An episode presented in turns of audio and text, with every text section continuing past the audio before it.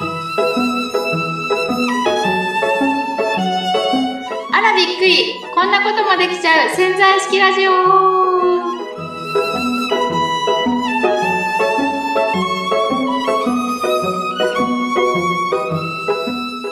岐阜にですね、岐阜県、岐阜県はい。岐阜県に僕が、あのー作ってる家具を、僕がデザインしてるって言った言ったら方がいいかな。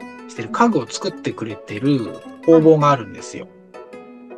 え黒羽さん家具もデザインされてるんですか？そもそもあ、そうそうそう、ダイニング、ダイニングコンサルタントって言ってるので、そのダイニングで使う椅子をね、作ってくれてる工房って言った方が早かったかな。うんその時は、あの、たまたま家具のデザインのことで、その岐阜の工房にお邪魔したんですね。うーんで、まあ、岐阜県なので、ちょっと距離もあるし、でも日帰りしなくちゃいけなくて、え。うん。で、まあ、朝早く出ればうん。別にできるなと思って。で、向こうの工房の、あのー職人さんもとってもいいご主人で、あの、奥さんともね、もう結構お話もしたことあるんで、うちの奥さんも連れてって、はい。まあちょっと、あの、お昼ご飯とか食べて、はい。ね、あの、帰ってこようかな、みたいな感じで、うちが奥さんと二人で車でガーンと行ったんですよ。車で？うん。で、東名で朝行行って、向こうまあ、それなりに早く着いてうん、打ち合わせも無事済んでうん、と思ったら、当時それね、多分夏、夏だったのかないい季節でうん、あの、裏に流れてる、その工房の裏に小川が流れてて、はいはい。うん。その小川の、こう、河原で、あの、バーベキューでもしませんかみたいなことを言われて、はい。で、ね、うち帰る時間もあったしうん、どうしようかなと思ったんだけど、せっかくね、うん。お誘いを受けたし、なんか向こうもちゃんとご準備ししてもらってたんでうん、あのーじゃあじゃあせっかくだからって言ってバーベキューはい。も楽しんで帰ったんですけど、はい。まあそれは帰る時間遅くなりますわ。バーベキューは何時ぐらいから始まったんですか？どうだったかな？でももうね、岐阜を出る頃にはもう触れかけてて、おう。うんうんうん、で、岐阜から確か300キロぐらいあると思ったな。うんうんうんうん、で、ちょっと道も混んじゃうかななんか思って、うん。やばい、ちょっと眠くなったりそうな時間だったし、お腹いっぱいだし、うん。ねお酒はね、もちろん飲まなかったんですけど、うんうん。で、岐阜から帰るときに名古屋を通過するんですね。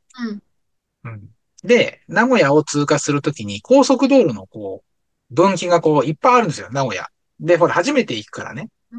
初めて行くとか初めて通るから、あんまりこう分岐がよくわかんなくて、で、あの時あんまりナビを今みたいにこう使ってなかったんでしょうね。なんか、うちの奥さんに Google マップかなんか見させて、うんどっちだどっちだとかって言ってたんです。はいはい。なんか、うんそしたら、なんか、なんか、こ、この道違くないかっていう。を走ってるなと気づいた時には、もうと、とっくに遅くて、実は、名古屋から帰ってくる道って、海沿いの東名で帰る道と、うんうん山の方行って中央高速で入るち道がある。ょうどですね。うん。で、中央高速で帰ったのが遠いんです。うん。数十キロ確か違うと思いえ、ました。何キロぐらい？数十キロ。100キロまでは違わないんですけど、数十キロ遠くてうん、もう、まあ、こっちが案内してって言ったこっちも悪かったんですけど、まあ多少、ね、なんでだよ、こんだけ早く帰んなくちゃいけない、眠いし、ね、子供たちも待ってるし、なんてなって半分車の中で喧嘩しそうになり、はい。うんまあでも、まあそれはなんとなくうまく回避して、あとはじゃあ睡魔との戦いだなと。え、ってことは、中央道に乗ってしまったってこと？そうそう、ですちょうど乗ってしまったんですよ。はい。で、戻って、ね、どっかで降りて戻ってなんてことやりよるから、まあこのまま行っちゃった方が早いなと。ああ、じゃあもうあとはこの時間だし、お腹もいっぱいだし、もう眠くうん。ならずに、だから眠さ、眠気は絶対来るんで、はい。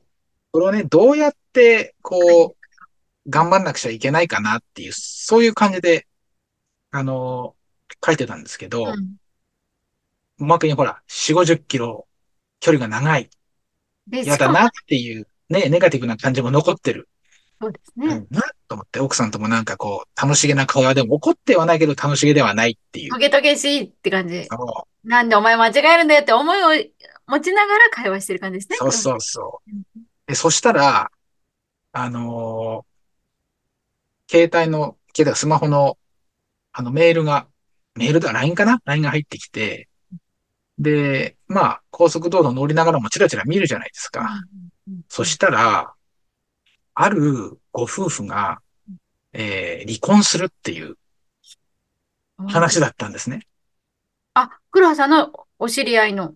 そうそうそうそうそう。うんで、まあ、なかなか、あの、仲良くしていた夫婦だったんで、あ、そのご夫婦ともに黒羽さんは仲良しだったんですか？そうそうそう、なんか、まあ、うん、そうですね、仲良くしていたんで、で、その奥さんの方から連絡が入ったんですよ。あ、LINE が。うんうん私たち離婚することになったんですと。そう。で、これが不思議なんですけどもはい、中央高速沿いにその人の家があって、沿いっていうかまあ、中央高速でその人に遊びに行くときはもう中央高速に乗って遊びに行く人なんですよ。山梨の人なんですよ。はい。はい。だからもうなんか今、今こ、今これから通るっていううん。ところの道沿いの方がはい。そういうメールをしてき、メール連絡をしてきて、はい。で、うちの奥さんももちろん知ってるから、その夫婦は。そうですね。もう、マジかってなって、もう、め、れ、れ、LINE のこうやり取りをうちの奥さんに任せて、で、一体何があったんだろう、何があったんだろうっていうことを話し続けてる前にすぐに家に着いちゃったっていう。これなんか、どういう潜在意識と関係あるのかって思いながら話してるんですけど、いや、でも多分ですけど、早く家に帰らなきゃって思いがあったわけじゃないですか。うん。それを、多分早く帰らなきゃっていう思いを現実化したから遠い道になったんでしょうね。早く帰らなきゃ、早く帰らなきゃって思い続けるために遠回りするってよくあるんですよね。こういう潜在意識を使ってしまうって。その逆転の現象ってことですよ。逆、逆にです。逆にだってそう、なんで早く帰らない？すごい困る。逆転しちゃ困るときに逆転するんだよね、この潜在意識って。いや、まあ、多分その使い方をもうちょっと、だから、もうちょっとスキルアップしてくると、それ使わなくなると思うんです。多分その思いを、ああ、もう早く早く早く早く、で早く早くって言い続ける現実を作りたいんですねって潜在意識は思って、もう早く早くって言い続けるような、あの、作ってたんでしょうね、きっと。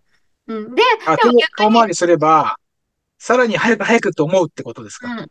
そうです、そうじゃないですか。こういうこと。そう。で、でも逆にその中でトゲトゲしてて、やっぱりこれはまずいぞって黒羽さんなんかも思い始めたんじゃないですかね、奥さんとこの気まずいのも。思った、もちろ。んで、そうなったから、やっぱり、その、そこで二人で話すような話題として、そういうふうな現実作ったんでしょうね。う んで、しかも、やっぱりね、離婚されたっていう、ね、離婚ってことを聞いて、ね、そ、え、そのご夫婦っていうのは、黒羽さんから見たら仲のいいご夫婦として見られてたんですか？うん、もちろん、もちろん。ああ、じゃあ、あ、もちろんって、うんそう、もうそうだね。仲のいい夫婦。うんうん。でしょ？だから、黒羽さんもそこでどう思って、多分こんな喧嘩してる場合じゃないぞって思って、あれしたのかもしれないですけど、やっぱそこで、そういうふうに現実的にしたんじゃないか？潜在意識的に。やっぱりね、仲良くしようって思う、思うためにそういう出来事作ったのかもしれないですね。あなるほどね。うん。うん。そうですかね。うん。そう、なんかふとね、あのーこのう、うちにその、さっきに椅子、椅子を作ってくれる工房って言ったじゃないですか。はい。ね、あのーその椅子をちょっと最近一つまた販売できて、その椅子を見てたら、ふっとそのことが蘇ってきて、なんかそんなこともあったなーって思っていたのは、あ、これってこれも潜在意識的なうん。話で関係あるのかなーなと思って、うんね、今日はお話ししたんですけど、黒羽さんだってその椅子作ってるのだって、家族でやっぱり仲良く、そのね、ダイニングで座ってもらいたいっていうのがあるわけじゃないですか。なんか繋がってますよね。その。ああなるほど。なるほど。繋がってますね。確かに。うん。うんねそうか。うんですよねあそのために売ってるわけじゃないですか、黒羽さん。で、しかもね、面白いです。多分臨場感溢れるためにっていうか、結構、あの、私思うんですけど、潜在意識をこうやって学んでると、潜在意識で結構臨場感を触れさせるために、その、たまたま中央道走ってるっていうか、たまたまじゃないんだと思うんですよ、きっと。そうやって、え、ここでね、本当にすぐそばを走りながら、その人のことを思うっていう強い思いになるじゃないですか。東京にいて何気なくふーんって LINE 見て、で、何気ない気持ちで見たら、あ、そうなんだ、かもしれないけどね、まさに奥さんとちょっとね、気まずい雰囲気の中、LINE が来て、で、しかもそこのそばを通ってるなんて言ったら、ね、いろいろ気持ちもね、蘇ってくるじゃないですか。そうやって、じゃあどうするって感じで、このまま仲ずっと悪くてもいいの？みたいなのも思ったんですよね。潜在意識が仲良くした方がいいよってことのメッセージだとも取れるんじゃないかなって。まあ、あの、本当その時はね、呼ばれたなって思いました。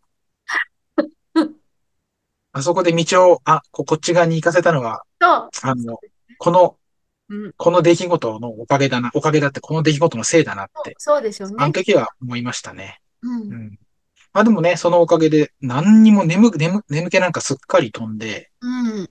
うん。そうですよね。だから、そう、眠気を飛ばすっていう意味もあったんでしょうね。だから、眠気をこのまま飛ばす、ね、イライラして眠気もあって、ね、だから、じゃあそれを解決するために、そういうふうに、まあ、ね、なんか出来事が、ちょうどそのタイミングで来るようになったんだと思いますよ。だって別にそれ。ちょっと待って。これ、えっ、と、言い方変えると、僕らがそのご夫婦の離婚を引き起こしたっていう事実になってくるの？してた。だだってその方たちはその方で決まってたけど、そのタイミングがそこに合わったってか、じゃないですか。倉葉さんが、その、だから、多かれ、ね、じゃあ、早かれ遅かれ、いつかは来ると思いましたよ、そのメッセージが、この倉葉さんに。それが、そこに会うことで、眠気がね、うん。はめたわけじゃない。よかった、よかったって言っていいのか。まあね。非常に、あの、そのことの、その出来事のおかげで、安全に、あの、早く、よかったですね。時間をあまり感じさせずに、自宅に着くことができて。だから、黒さんなんか潜在意識の使い方、プロなのかもしれないですね。そう思って、今こうやって。それだって、それも相当前ですよ。うん。だから結構、そうやって皆さん気づかないけど、他の解釈の仕方をしたら、あ、そうやって、あの時はああだったけどって今思ったりすることなんじゃないかなって思います、私。うん、か、だから、僕らが、僕らが、僕らっていうのは変ですね。えっと、うん、意識、潜在意識を知らないとか意識してない時に起こってることって偶然っていうことで全部片付けちゃってるじゃないですか。ええええ、もしくは運が悪かったなとか、うん、運が良かったなっていうことで片付けちゃってるのが、実はこれを、あれでしょ潜在意識のスキルを高めることで、運がいいとかじゃなくて、そっちの方向に持っていくことこういう意味だったんだっていう、未来から、あ、未来のこのためにこの出来事が起こったんだ、みたいなのが、ハマってくるっていうか、うん、そういうことです。うん、そうですよね。まあだから、うまく、そこをうまく使えば、自分の未来を引き寄せることもできるし、っていうところにつながってくるわけですよね。うん。なるほど。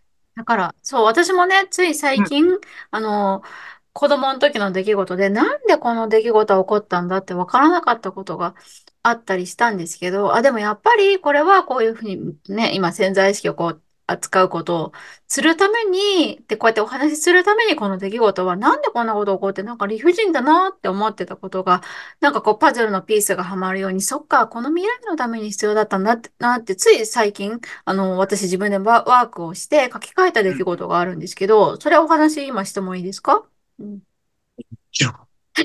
そんな許可を、許可を取るほどの人じゃないですから。はい、全然 OK ですよ。そうですか。ちょっと私の幼稚園の時のおもらし事件なんですけど、ちょっと幼稚園の時に、私あの。違いがありますね。おもらし事件。おもらし。はい。はい。あの、バスで通園してたんですね、幼稚園に。で、あの、バスで通園してたんで、まあ、どれくらい乗ってたのかをちょっと、まあ、いろんなとここう回りながら、ね、家のそばで降ろしてもらうっていうのまあ、時間的にどれくらいだったかわかんないですけど、まあ、家に玄関に着くと、なんかお漏らししちゃったことが何回か幼稚園の時にあったんですね。はい。何日かやってしまって、で、もう祖母が怒りまして、それで、もう母に、明日漏らしたら、で、私にもですけど、明日、明日漏らしたら、もう幼稚園に電話して先生に言うからね、みたいなことを言われてたんですよ。なんでおばあちゃんそんな怖いんですか？おばあちゃんね、うちなんかおばあちゃんが仕切ってたんですね、結局。おばあちゃんがなんかボスみたいな感じだったんで、うん、ちょっとね、はい。それで、そういうことになったんです。で、私もうん。さすがに幼稚園電話されるのも嫌じゃないですか。だから、うん。今日こそはちゃんとトイレ行こうと思ったんですよ。うん。ね。で、でも、行けなかったんですよ、それが。トイレ行こうっていうのは、その、帰り、帰り際ってことですね。帰り際にトイレ行ってから帰ろうってことでしょ？お、一応、お帰うん。りの時間の前に先生が、あの、お手洗い行きたい人は行きましょうねとか、お片付けしましょうね、みたいな時間があって、そこでトイレに行くことも可能な時間っていうのがあったんですね。多分。な、なんとなくしか覚えてないですけど。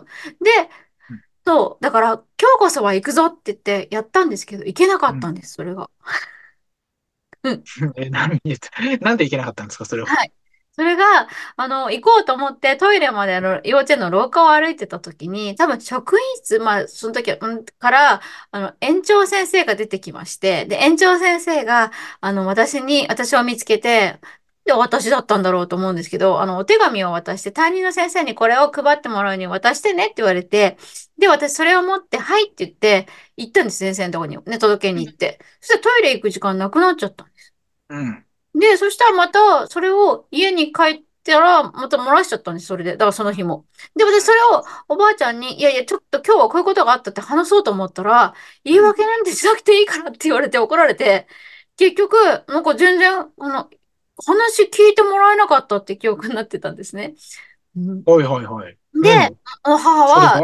電話したと幼稚園に。で、それからはもう、私は個別に先生にちゃんとトイレ行きましたとか、とチェックされて、毎回っていう。でも漏らさなくはなったんですけど、なんかね、あれはね、なんでだよって、あの時、でも思いません、せ園長先生に頼まれたら、ちょっと今トイレ行きたいですって私幼稚園の時言えなかったんですよね。今なら言えると思いますけど。うん。そうだよね。え、でもそれ、潜在意識的に解釈すると、そこで園長先生に止められたことで、その日漏らしちゃったと。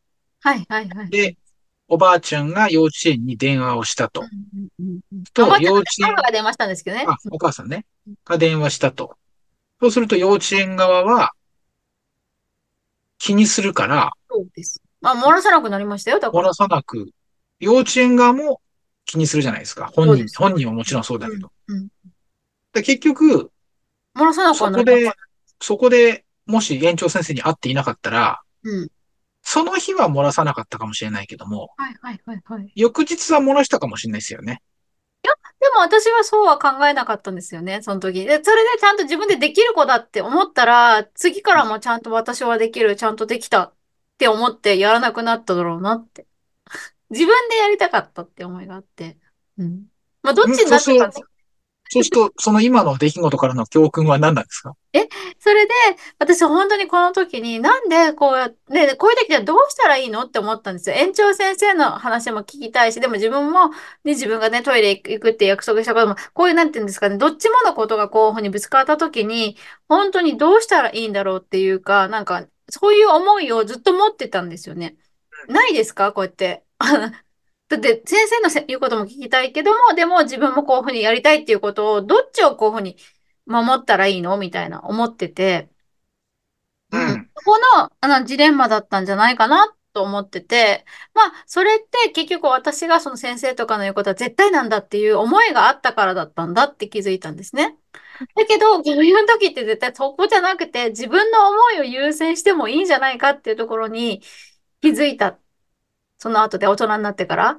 うん。あ、それを思い返してみてね。そうそう思い返してうん。みて。で、うん。やっぱり本当に、あとは、その、こういうふうに本気で自分が今日こそはやろうとかって思った時に、やっぱりこう、まあ、潜在意識とか使ってドリームキラー、キラーとかとも言ったりもするんですけど、なんかこう邪魔する人っていうか、潜在意識でこうやって園長先生みたいな、邪魔する人が現れるんだよっていう教訓にもなって、今こうやって話してるじゃないですか、私、潜在意識の。で、で、園長先生がドリームキラーだってこと？そう、なんかそう。夢を壊すのが園長先生っていう。まあでも本当怖そうなおばちゃんだったんですけどね、この人。今でもなんか覚えてますけど、なんか。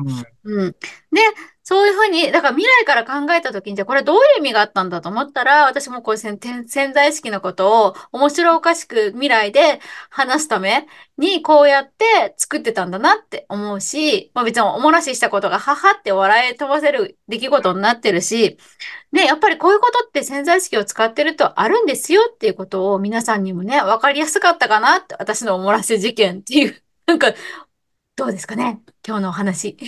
ちょっとワークで。で、ここまで、あ、そっか、じゃあこの出来事ってやっぱり私にとっては大切な出来事だったんだよねっていうフレームに入って終わったって、すっきりしたっていう感じで解釈して終わったんですけど、私はこのワークをやってて。いや、だから、何？潜在意識って難しいですね。やっぱり。難しいというか、まあいろんな意識が出てくるっていうか、うん、まあ難しいというか面白いと思いますけどね、私は。面白いですよ。もちろん面白いは面白いんですけど、あの、これだけ富澤さんからお話を聞いてて、こう、まあ単純に言うと、こう、あ、この、こういうふうになるっていう未来を想像して、決めたと、決めた通りに頭で決めれば、潜在意識的にはそこに到達するっていう話を、まあ、そこから始まったのにですよ。うんはい、のに、さっきの逆転の出来事とか来ると。願望になってるからですよ。なんとかしたいとか、なんかこういうふうになりたいとかって思ってる時ってなってないわけじゃないですか、今の現実として。だからなりたいっていう思いを現実化しちゃうから、なりたいって言い言い続ける現実を作っちゃうってことです。だから逆に言えばこうなったとかって言って、未来過去みたいな言い方するんですけど、もうまた僕はこうなってるとかって思って、こうなってる自分なんだって言い切って、そこから行動すると、未来はそっちになるっていうのがありますね。うんなんか、黒羽さん、この間前言ってませんでした？そのなんか自分で決めた時に、なりたいじゃなかった。そう、決めたって思えば、そういう、まあ、その、そう、決めた、決めると自分の意識、意識もそっちに向く気もするので、確かにあるんですけど、あの、その、なりたいとなったの違いって、あの、富澤さんが思ってる以上に、多分世の中の人には難しいでもなりたいって思ってる時って、自分がなりたいって言ってる時って、現実はなってないことじゃないですか、今の現実としては。だからなりたいって思うわけじゃないですか。で、潜在意識ってその思いを現実化し、するんですね。だから、なりたいって思いを現実化するってことは、なりたいって言い続けてる、なってない自分を現実化するってことです。いや、あの、それは、土井沢さんの話を聞いてると、あの、ふんふんってなるんですけど、でも実際、例えばパイロットになりたいってね、思ったら、パイロットになりたいっていう思いで、例えば勉強したり、英語習ったり、っていうふうにやっていくわけじゃないですか。でも、そこで、パイロットになった自分をもう、あの、未来の中で想定しておいて、そこに向かって、あの、行動を起こしていくっていうことに言い換えればいいじゃないですか。でも、このこの言い換えができるかできないかって結構大きくて、みんな、ほとんど人は、なったじゃなくて、なりたいから始まるんですよ。そうです、ね、子供に将来何になりたいのって聞くじゃないですか。うん、確かに言いますね。そうするとね、パン屋になりたいとか、学校の先生になりたいとかって、うちの娘も今言ってますよ。でも、いやいや、ね、その小学校の娘にも、小学生の娘に向かって、いやいや、今パン屋になりたいって言ったけど、パン屋になったでいいよって言ったら、はぁって、うん、確かに。じゃあ、逆に言えば、潜在意識を本気にするってことを、そのなりたいから、あの、潜在意識を本気にするってことで、その、じゃあ、そのためには何が必要だって実際にこう、いろいろやってみたりとか、意識をそう向けるとか、そうやってしていくっていうのは一つの手だと思う。最初はなりたいでもいいと思う。思いますけど、さっきの、なんだっけ、黒羽さんの話のやつだと、もう早く帰りたいとかだと、多分そこの本当、そこをやっちゃったんですよっていう話を最初ね、したけど。車で走ってる時なんかもうまさにそうじゃないですか。もう早く帰ったなんていう状況を想像することは普通になくて、うん、ああ、早く帰りたい、早く帰りたいって、うん、もう早く寝たいとかね、なっちゃうから。あれ、よく、あれじゃないですか、渋滞してる時に、なんで渋滞するんだよって思ってると、その先でもどんどん渋滞が増えていったりしません、うん、僕は世の中で何が一番嫌いって、映画の結末を言われちゃうことと渋滞なんですよ。この二つが、僕、ほんと嫌いで。はいはいはい、うん。まあだから、僕の嫌いなものベスト2の中に、2っていうのか、の中に渋滞は入ってて、うん、どう渋滞を回避するのかがうん本当に、あの、いつも考えてますよね。まあ、渋。滞すると、なんで嫌ですか？お、それ、それなかなかすごい質問ですね。なんで嫌か？うんなんで嫌きうんなん、ずっと、なんか並んでることが嫌いなのかな？うん。っていうか、イライラするんですか？あのね、ズルする奴がいるんですよ、渋滞すると。わうんかりますよ。僕、僕ね、ズル嫌いなんで、うんあの、横スーッと走ってくやつとか、路肩？こう、バタ走ってくやつとか、いるじゃないですか。うんうんうんうんああいうの僕は嫌いなんで、すごい、僕はちゃんと渋滞にはまった時はちゃんと整然と並ぶんですね。ああ、そうなんです。え、ろあ、変えないんですか？車線変更。うん、あの、ズルはしない。うんうん。まあ、ズルはしないし、で、変えても、7割方変えた方の車線が進まないですよ。そうなんですよね。あれ面白いですよね。そう。分かってるんです。多分俺こっち行ったらまたこっち進まなくなるなって、分かってるのに移動すると、やっぱ進まないんですよ。え、それってその思いがそうなってるからですよ。だだから、そうそうですよね。そうですね。大体それはもう分かってて、今、そういうふうに言われるなってのも分かってて。そうまあだもう、そうです。だから渋滞はもうイライラするので、もう、あの、嫌いですね。ああ、まあ、だからそのイライラするた時にもっと楽しんじゃったら、渋滞を楽しむってなったら、渋滞がまあそもそも嫌いな、じゃなくなるから、あまり渋滞に合わなくなる気がするんですよね。嫌だと思ってると思うんですよ。渋滞を楽しむ方法って、倉さんなりに発明してみたらどうですか？ありますよ。ありますよ。何ですか？渋滞を楽しむというか、渋滞の中で発明したみかんしりとりってのがあって、はい。あの、最後に、んがつく言葉でしりとりをするんですよ。ああ、あの、これ大人も結構考えちゃうはい。から面白くて、ち子供とやっても面白くて、うん、うん、うん。だから、みかんって言うでしょ？うん。みかんって言ったら、富澤さんは、んの前の字のかから始まる言葉で、そうなんだ。それで最後にんがつく言葉を見つけるんですよ。はい、はい、はい、はい。なるほど。で、ちょっと、ちょっと優しくして、あの、ものじゃなくても状況とかね、擬音とかでもいいですよとかっていうのにすると、カーだとすると、例えば、まあ、カランコロンとかっていう音もあるじゃないですか。うんうんうんで、カランコロンとかって、ローとか、うんロー。あ、じゃあ、ロビンとかね、人の名前でロビンと。ビーとかって、ビンとか言われて、子供は結構二文字で立て続けに来るんで、そうするとビーが、ビーが続くわけですよ。自分に返ってくるわけですよ。うんうんうんうんうん。ビー、ビーとかって。うんね、大人も結構悩みながらできるね、みかんしりとりっていう。いいじゃないですか。みかんしりとりやったーって、じゃあ、渋滞はまったら、やったーみかんしりとりの時間がやってきたーって言ったら思ったらどうですか？みかんしりとりの自分がやってきた。嘘は覚えないな。みかんしりとりは渋滞の時にやるゲームだから、どっちかというと、みかんしりとりをやらなくちゃいけない時間になってしまったっていう、そういう。そっか。まあね、ほら、まだ潜在意識のスキルの低い僕なので、そうですね。まあ私ともうちょっと修行しましょう。はい。そうですね。富澤道場でね、潜在意識道場で修行しましょうって感じですね。もうまさにそそういう。私も多分未来からやったって、本当にね、私ね、このね、潜在意識とか使うためにっていうのは、まあ今こうなってるからあれですけど、こうになってるから言えるわけであって、幼稚園のこの時のね、園長先生とのおもらし事件とかも、こんな、昔の私ならこんな恥ずかしいことこんなラジオで言ってないですよ。こんなおもらしして、先生にあれで、親にで、ね、電話されて、なんて、超恥ずかしいじゃないですか。ね。笑い飛ばしちゃってるんです。そこまでの、もう、あの、何ですか、そのね、潜在意識のスキルが上がってるし、もうメンタルのスキルも上がってるから、もう全然恥ずかしいとかないんですよね。うん。うん。まあだから、やっぱり、勉強ですね。べ 勉強っていうか、まあ、何を勉強するんですか？だってこう、潜在意識日々勉強でしょ？体験して、ねあまあ、気づくっていうか、考えることでしょうね。どう、この場をどうやってね、あの、笑いとか喜びとかに変えるかっていうふうに、うんそういうふうな方をすぐに思い浮かぶようになるためには、やっぱりずっとトレーニングですね、これは。ああ、そうか、勉強っていうのはトレーニングですね。そうですね。多分、うん。アスリートがね、あの、体トレーニングするように、もう潜在意識のね、スキルアップしたければ脳のトレーニングをするってことだと思います。うんぜひ皆さん、みかんしりとりもトレーニングしていただいて。確かにこれ頭使っていい、楽しいしね。うん。